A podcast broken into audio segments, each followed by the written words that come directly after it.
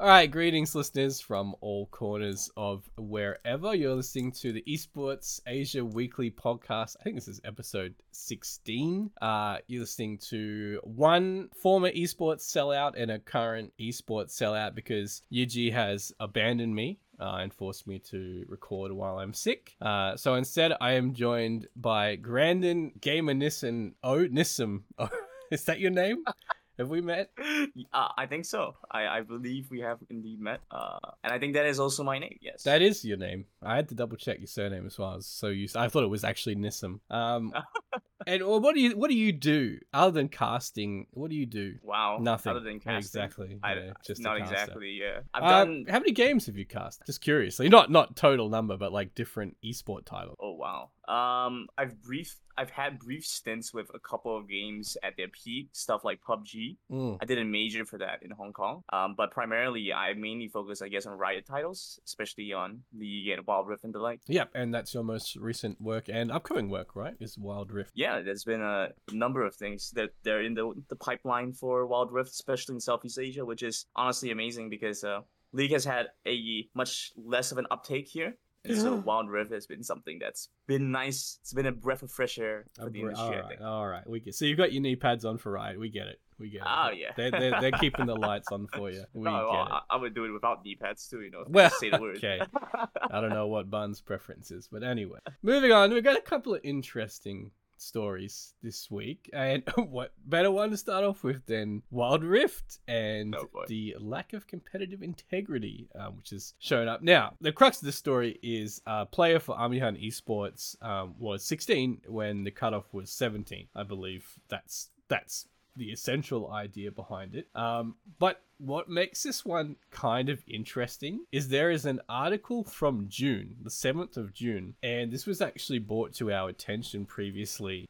And it actually calls this out, um, and I just sent you a link there. But it really did look like bullshit. Like this, this website kind of just looks like a say whatever to get clicks thing, and it, it contained a lot of accusations, including map hacking. Um, but it did lead with the line that Hypergame Source told, um, also told that Amihan is using an underage player. Allegedly, the team has a 16 year old minor playing for the team. Um, so it's funny that this actually did come out initially. Um, but it was just presented in such like a tabloid way that I don't think anyone initially thought it was true. So that's why it was kind of a shock to see that competitive ruling come out more than a month after that article um, to say that yes, um, Carl Ken Bautista, aka Amy Carl, um, was actually underage, and not just underage, but using a forged document um, to to uh, present his false age. Did you? Is this? Was he playing in games that you covered as well? Is this from that event? Uh, yes, he, he was playing in the entirety of the Summer Super Cup. He was their Baron laner, the top lane.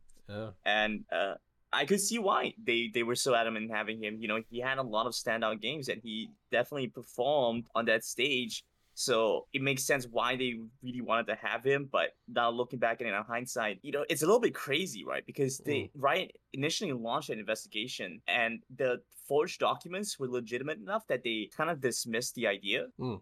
But they came back again because you know people were insisting, yeah, they, these guys are hacking. Um, they have Carl that's underage. Uh, the map hacks turned out to not be legitimate, but him being underage was, and that's just crazy to me. You know, it's it, Mm. it's such a it's such a bad representation for what they want to do as well. And I know that the audience has been kind of divided because there are a lot of people that are like, yeah, you know, it's a it was a mistake. You know, they just really wanted to, to do this certain thing. They wanted to do good for the region. And there's the other side of the community that goes like, well, they're just kind of sorry now that they got caught. I'm I'm kind of torn between which side I I, I believe in. Why couldn't you tell casting that? You didn't have any feeling, and this guy feels he's a like sixteen year old plays.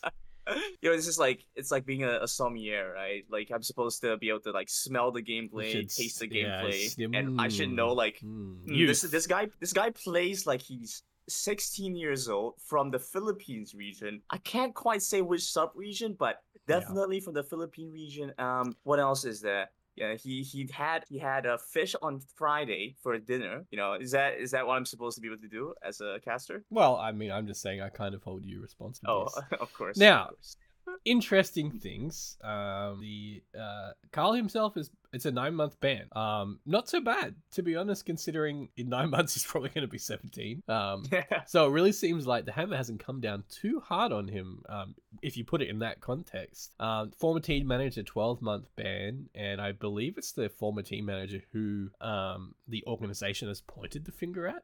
Uh, Francis Mariano, the team owner, indefinite ban, definite ban. Um, and it will be eligible to apply for reinstatement after two years, so he can try again. That's really interesting to me that the team owner is the one getting the indefinite ban. Fun fact: before this happened, like during the cup, uh, Francis like added me on Facebook, and then when I was looking up his statement um, for this topic, um, I saw that he had unfriended me and like removed his profile picture. So I don't know what's happening there. Um, I didn't message you or anything like that. Um, but I did want to look at their team state um, because it kind of puts entire blame manager. Just real quick, I don't believe for a second that the owner of a small team isn't familiar with the fucking day to day. Like, like you know, if you're an owner of a small team, I'm, I'm quite sure that you know everything that's going on. Uh, I, it, I find it very hard to believe that a manager wouldn't tell the owner like, "Hey, this is kid's really good, but he's underage." Um, I just you know just don't believe it. But anyway, Amihan Esports in their statement um, started with an apology. Uh, you know, we're fortunate to play, um, but they said oversight of mismanagement within our organization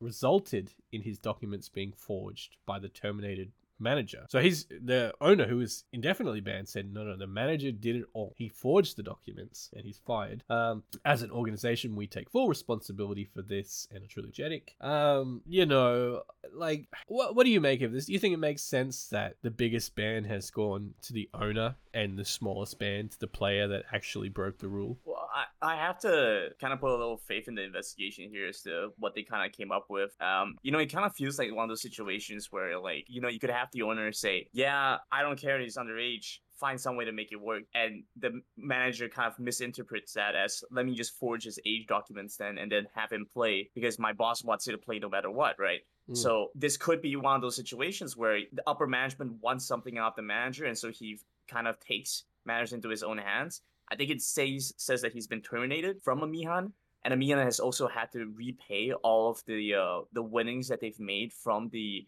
from Wild Rift, which is actually quite substantial, you know, in, in the, the scheme of things. Uh, Wild Rift Esports has actually had a pretty substantial prize pool considering compared to a lot of the other tournaments that we see in the region. Yeah. And to have to give all of that back is, uh, I think, quite a, a, a nasty blow to the young org. Now, I suppose one redeeming factor of this, you can't redeem the forging of like federal documents. That might be like an actual crime Yeah. in the Philippines. but yeah. But honestly, the the actual in-game offense, which is like playing as a 16-year-old versus a 17-year-old, I don't give a shit about. That. I know it's a rule and they have to play by the rules, but do you care that's like like if it was map hacking, win trading, I would care. If it's like I'm I'm six months younger than I should be. Do, do you really think that it's like it's like nefarious to do that? Oh, I wouldn't necessarily think it's nefarious. I, do think they have to maintain some consistency with the rule set, but apart from that, you know, it, really just did, seem like some kids were overzealous and really wanted to play the game together, and it kind of led them to make some bad decisions. Yeah, so that's that's why I'm split. I, I don't know where to Mm. which side to believe in the community. you know, I wasn't split, but now I'm split too. No, actually, yeah, you know, Bun is the bad guy. Yeah, I've, I've landed. I've split, but I've landed. Uh, evil, um, attacking a 16 year old. No, no, I'm kidding, of course. But um, it is interesting. Obviously, to to forge documents is pathetic. Like you, all you've done is put the player at risk, your org at risk, and yourself at risk of being exposed for massive frauds. The last thing esports needs, specifically esports in Southeast Asia and Philippines, is a more open lack of integrity on display for everybody to see. Um, it's Mhm. overwhelming and it consistently leaves a bad taste in people's mouth when they enter esports. It's just how dodgy all these fuckers are day to day. Um, stop doing it. Stop it. Everyone stop it. Um, now. Moving on. Tell me about this counter logic gaming thing because I actually don't know that much about it, but I can see it's like a very um, popular story. Oh wow. Um. So Counter Logic Gaming, a couple. I think. I think at this point it has to be maybe a week, two weeks ago, released a video. The this kind of um. You know, it's one of those documentary style um get to know your team better type videos. And at one section of the video, you can kind of see the coach talk to the team, and at that point he he mentions like, hey, if you guys don't give me like a 3-0 s- 3-0 win, like three wins, no losses kind of week, um, we're gonna start switching out the roster, you know. Mm. And it's so painful painful to see and i think for a lot of the community what the outrage was was you've had such an established organization there was a point where Counter Logic Gaming were the team winning um the nalcs you know, you have players like Doublelift coming from from this team, and you had such a, a long-standing fan base to see them make these kind of uh, decisions to to kind of go and say like, hey, where you know, if you don't perform, you're gonna lose your job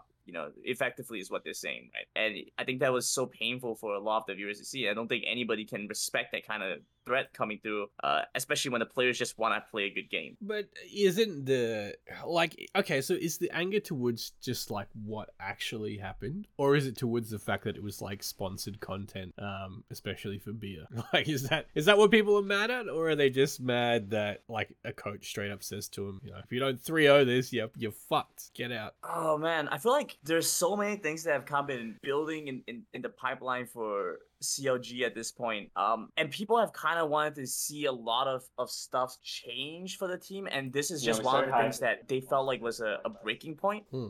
It it didn't really help, you know, that uh they've been underperforming and they haven't been able to to give back to the, the the fans and to the audience and so when they see something like this it's you know it's just kind of one of the things that's exasperated uh exasperated the issue as opposed to i don't think that this in it by itself i mean it's, it's a bad it's a bad lighting light for sure right you don't want to have like this kind of uh thing represent the organization and i think that you see guys like hotshot.gg uh, uh post about it afterwards again uh, recalling his time with clg you know it's it's not the way that you want things to be viewed and i think it's more so the direction clg has been in moving towards than uh than it's been this specific issue especially I'm gonna flip. I'm flipping. Um, I think this video is totally fine. Uh, and I think this is exactly.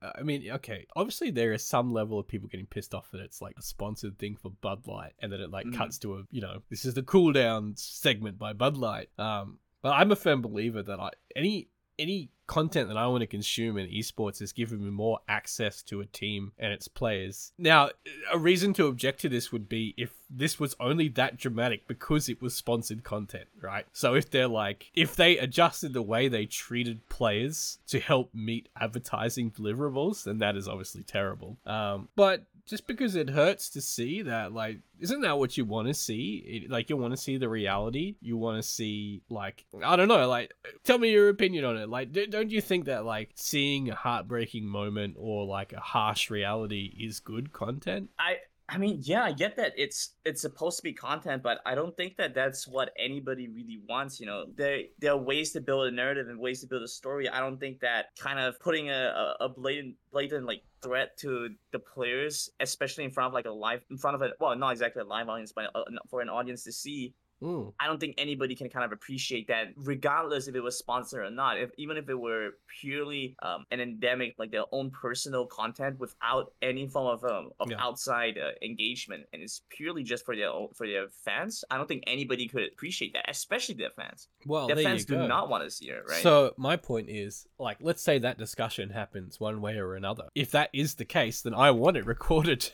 if I'm supporting a team and I think that the coach and the management are like fucking over players that I really care about, um, then I'm glad to have seen it because at least now I know what's happening and and and the situation the players are in. Um, Oh, so personally, I think it's it's good. Um, and if I was part of a content team for a team, I would love to show like the worst possible moments that a team faces because I it, it to me it's access that gives you amazing content, not not just memes all the time. And um, if I see one more esports team whose entire content plan is just pasting their logo over different fucking memes, um, I'm gonna lose my mind. Are we, we're gonna, I mean, are we splitting this one? You're you're against I'm for. I yeah, I guess so. Okay. All right.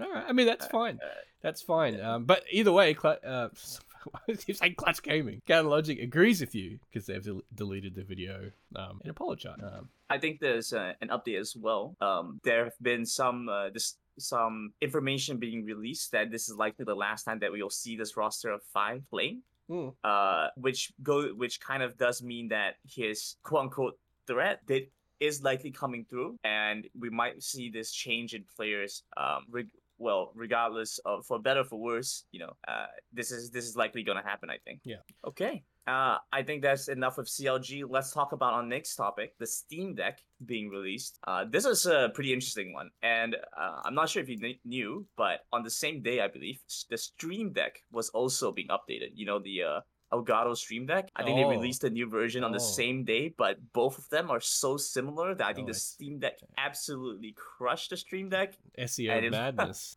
I, that has to be the saddest day as a marketing uh, person ever Mm. to release it and then get absolutely crushed by a product that has Steam Deck Stream virtually Deck. the same name. Dang, don't you hate that? Well, I mean, the Steam Deck is an exciting announcement anyway. It, it really is, right? Yeah. or is it? uh, or is it? Tell me, is it exciting? Are you gonna buy one? So I ha- I am putting some thoughts into getting the, the Steam Deck, and so for those that are maybe not aware, the Steam Deck is supposed to be Steam's uh, kind of idea into a portable computer, and so it's supposed to be like a laptop, but even lighter than that, and so you have something that can be easily accessible from your hands, and you can just use it while you're uh, in transit or, or whatsoever. You can plug in uh, a keyboard and mouse and monitor, whatever you need to. Uh, the issue with this Steam Deck has is that it is running a Linux-based system. So it's not running Windows, it's not Hmm. running Macintosh, it's Steam running OS, Linux. right? Yeah, and because of that, I, I think there were some. Uh, don't quote me on these numbers, but I think five out of the top ten Steam games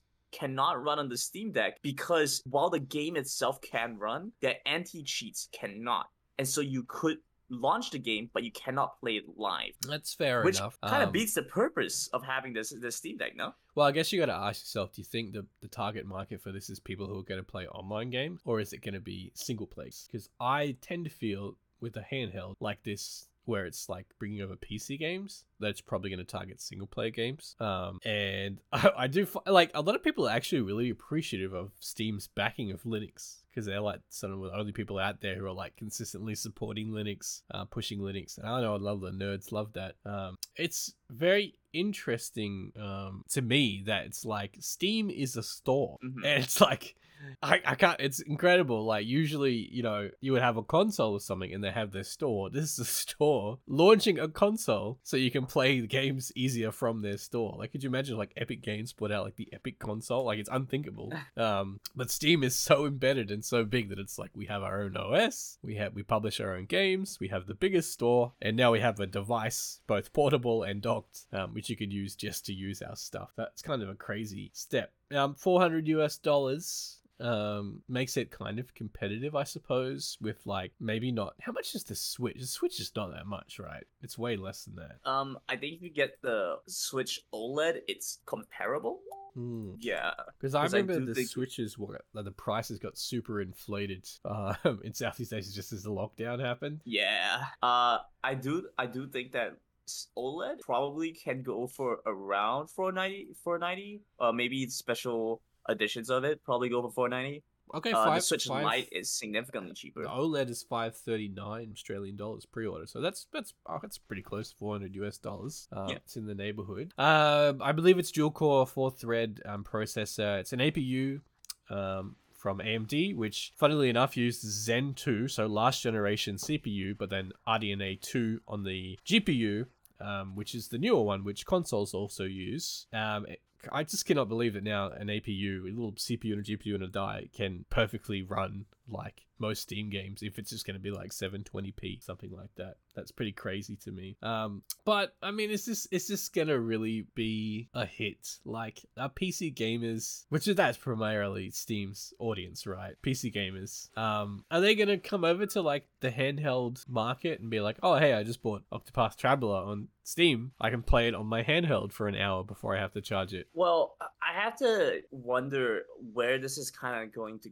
go because while I do think that in theory the Steam Deck could have a, a potential market audience, and it's not really the Switch, right? Because the Switch is its own thing. Yes, Yeah. ex- Switch exclusives. You know, it, it does things specific for a con- for a handheld console. Mm-hmm. Whereas the Steam Deck is supposed to be all encompassing. It's supposed to. I, I would think that it's more of a of a laptop competitor than it is to a, a a console competitor, right? The where I do have issue with the Steam Deck is probably gonna be in Steam support from it because from what I can tell, they don't exactly have the best track record for this kind of stuff. no, they do not. the Steam Deck, I believe they had the controller. All these things, you know, they were built to be competitors to whatever was popular at the time. And after a little while when it didn't pick up as much traction as they had hoped, they just kind of dropped it. Maybe with the Steam Deck, this there could be enough uh, traction that you know it's reasonable for them to keep up with the support. But if it doesn't, you know, I don't quite see enough reason to splurge on on this this console specifically when you could just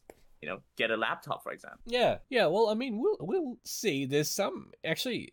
so the Switch to me was a fantastic, especially when I was working in esports. I had to do a lot of short travel in Southeast Asia. Um, Mhm. you know, like one hour, two hour flights. That was where the Switch really shone for me. Um, Mhm. so I can kind of see the appeal of saying like, hey, because this is Linux based and has like a proper um, CPU, GPU, like The fact that I can play some games on this on the plane, get to a hotel hotel room, and potentially like dock it with a wireless mouse and keyboard, um, and and do some word processing and web browsing on it, that actually is kind of a selling point um, that I can think of. Uh, but we'll see when people get hands on. You know, we'll see how it really performs. But I agree with you. The number one concern is how much Steam uh, and Valve themselves continue to support it over a long period of time. Um, because they are like someone with ADHD. Like they put all their energy and effort into this brand new thing, and then they just like completely change focus and leave it in the dust. Um, like with, artifact, with right? Underlords and Artifacts, and you know Yeah. anything else they've done recently. Um, but yeah, interesting. Hopefully, at least one of my friends buys it so I can I can check it out because it is an interesting thing. Sure. Um, now uh, moving on, Alan Pang. Um, who everyone will know if you have used social media. Um, formerly from uh, AirAsia, who was um, sort of like the push behind they should be involved in esports there. Um, AirAsia obviously suffered pretty badly in the pandemic, um, including a wonderful bit where they sold all of their customers' data, I believe, to a US firm. Lovely stuff. Oh, wow. um, anyway, they had to scale back, and I think Alan might have been a casualty there. Then went to EVOS, um, and to be honest, I didn't expect his time at EVOS. He, like, he was there a long time um, as a regional marketing manager, I believe. Um, for whatever reason, that's changed now, but he's now joined Galaxy Racer as the chief marketing. Marketing. So he's C level now, um, working his way up the ladder. I don't really know much about Galaxy Racer. I know they have a Southeast Asian Dota team, or they did. I don't even know if they currently do. Um, but they're Dubai based, so maybe they have that oil money that everybody wants. Um, but anyway, have- yeah. yeah, go on. They definitely have they definitely have some money because I know they ran some pretty big competitions before like pre-COVID. They they flew out talent, brought them into Dubai, ran like Go Gamer Festival and all that kind of stuff. And I, I think they they actually have to have some money You know, because they, they the scale also did a Fortnite tournament in Australia that just kind of came out of nowhere, and the prize money was like people were like, "That's weird." Like we don't get tournaments with prize money in Australia. What is this? It was super random. It was like, "What Galaxy Racer? What the hell is that?" Um. So yeah, I mean, I I guess they they have money, but founders from Dubai. I'm sure that not everybody in Dubai is mega rich. Um.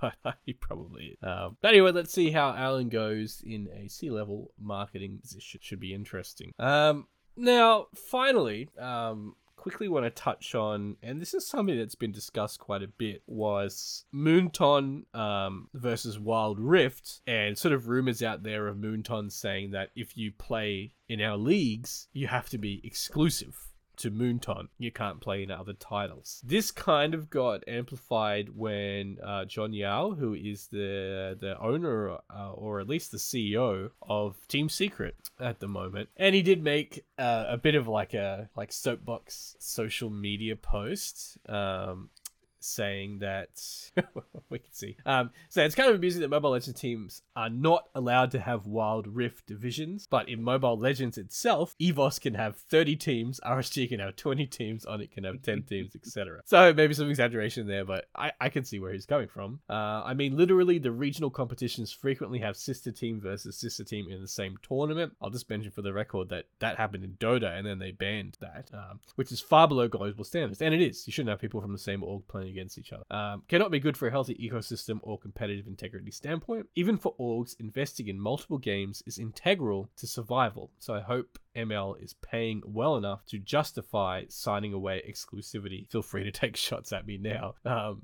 that kind of kicked off all this um, discussion. Um, it has been clarified in some ways now. Um, the Esports Observer said a source told them that anyone can play in the leagues. But if you want to have commercial cooperation with Moonton, um, which provides access to revenue, incentives, and other benefits, according to Esports Observer, that's an exclusive deal, and you your brand, your team brand, must be exclusive to MPL. Uh, now Moonton themselves, and when was I in Malaysia? This is going back to like 2018, but I remember meeting people from Moonton, and they were like, "Look, we've grown so much faster than we than we ever expected, and it's almost like they're always playing catch up with how big they've become." Um, but I mean, like, what is your take on this? And you can, I'm sure, yeah, I mean, you've worked for Moonton, right? No, No, I have never worked at Moonton. you've never MLBB. no, I have never touched MLBB. I don't believe it. I that's it, crazy, isn't it? I have um I don't want to say that I've actively avoided them, but I do not have any real desire for to work work on MLBB. Like I don't have a well, if you know, so it never really came as a as a thing that I wanted to do, and so I have never actually touched uh, MLBB as a, on a broadcast before, even back end, you know, um, which is surprising. I, I would I would think. Yeah, yeah. I mean, I I just assumed that you have because it's almost everyone else that I know who is a caster has done it. Um, and a lot of my friends in Malaysia at some point had like casted MLBB, and um, I know who I used to work like Matthew Chan used to work with. He was a regular for them, and um, I don't remember ever hearing him like talk down about them. Um, and I thought, but their production was usually pretty good. Um, what do you think about this? Uh, is this is this dodgy by uh, Moonton? Well, it's it's interesting, right? I think that first off, when you take a look at the the knee jerk reaction from when it was said was right after the SSC, and you know we saw some teams that had played in the SSC that were also playing for the LPL. You saw some some brands like Bigetron, for example. Um, so I get where they're coming from. You know, their reaction was was interesting. Uh, at the same time, though, that being said, you know, I, I think I have to agree with uh, Team Secret's um,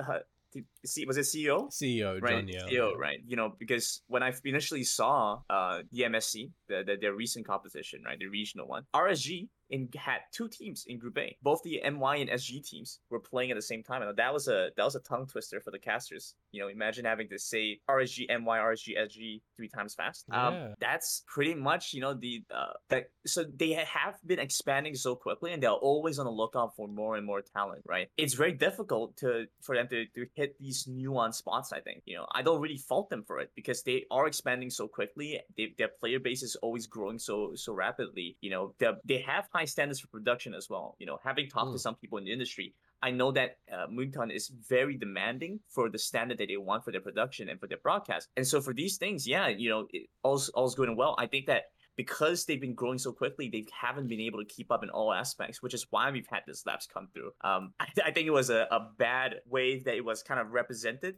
when it came out, but you know, it was they, they had um how would I put it though? They it was a bad way that it was represented, but I think they have some justification now that it's been expanded a little bit more on why they said said things the way they said things. Hmm. Yeah. I, yeah the, I suppose the real question is here is like, is it like financially viable for a team to just go all in? On one MLBB team, um, and if if Moonton says, "Hey, because you're part of our our revenue model, you can't compete in any other esport with your brand," then obviously the first reaction is to want to have multiple teams under your brand in MLBB because they have forced all your eggs into their basket. Um, so it's like, fuck, if I can't have my Singaporean MLBB team and a Malaysian Wild Rift team, then I'm going to have to put them all in MLBB. What can I do?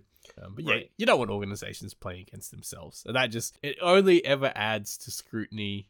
Um, and like, you know, it just brings in unwanted questions about integrity when they're playing against each other and loyalties. You just, you just don't really want it. But, um, and I think I saw a comment from like one of the riot people involved in esports kind of taking a cheap shot saying like, hey, you can do whatever you want with us kind of thing. But well, okay, so I think with with the the model with MLBB where it is right now, it's definitely not viable to to just rely solely on on Mobile Legends. There's always too much variation and, and too much variety. Where I think this could kind of work is if you franchised it in a similar way to what Overwatch did. You know, where you had uh, regional based teams that were under a specific you know organization but when you looked at them as a roster and said name you know it was like shanghai dragons or whatever right Yeah.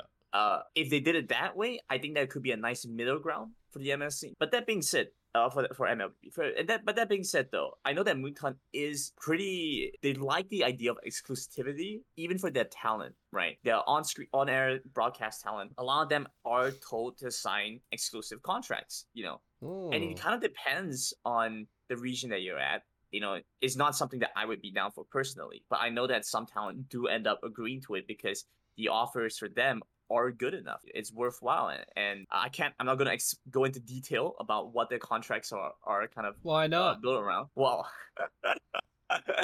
well, you know, so they they offer pretty decent rates for if you sign an exclusive contract with Mm. them. But then that being said, uh, they have a lot of variation even with these exclusive contracts. So like your favorite on-air talent might be getting shafted compared to somebody like somebody else's favorite talent. You know, there's a big disparity, I think, and without that kind of equality, you know, it, it doesn't make much sense for me to think that this is something that's viable long term. It's just something that you're using uh, to kind of hold on to their talent better. You know, where other games or other broadcasts can't provide that level of frequency for for broadcasts or that level of exposure, you know, they make use of that and say that you guys have to stick with us, um, regardless of what we give you. Yeah, I mean, I get it. I mean, most people really only cast one game anyway. Like, not everybody is multi-game talented. If I was a caster, I'd probably try and get an exclusive contract at one place. If- If it if it told me I was going to get consistent work, I, I think it makes a lot of sense. Slight correction before too. I said that Steam Deck has a two-core, four-thread CPU. It's four cores, eight threads. Yeah, just in case Wow. Any pedantic Oh. person is going to double the cores. Upgraded it. All right. Well, I think that's all the time we have today. Thank you so much for joining me. Thanks for having Is me. there anyone you want to flame on the way out? Flame on the way out. Yeah. Uh, I'm a positivity gamer. You know, I, I I signed up to the good luck have fun pledge on Twitch. I don't have any toxicity. Jesus. All right. Yeah. Well, we'll flame Bun. Um, I just Bun. He's the other one I really want to flame. All right. Thanks for listening to this. This is like episode 16. Yuji will be back next week. Goodbye. Say goodbye, Grandin. Give them closure. Goodbye. Thank you.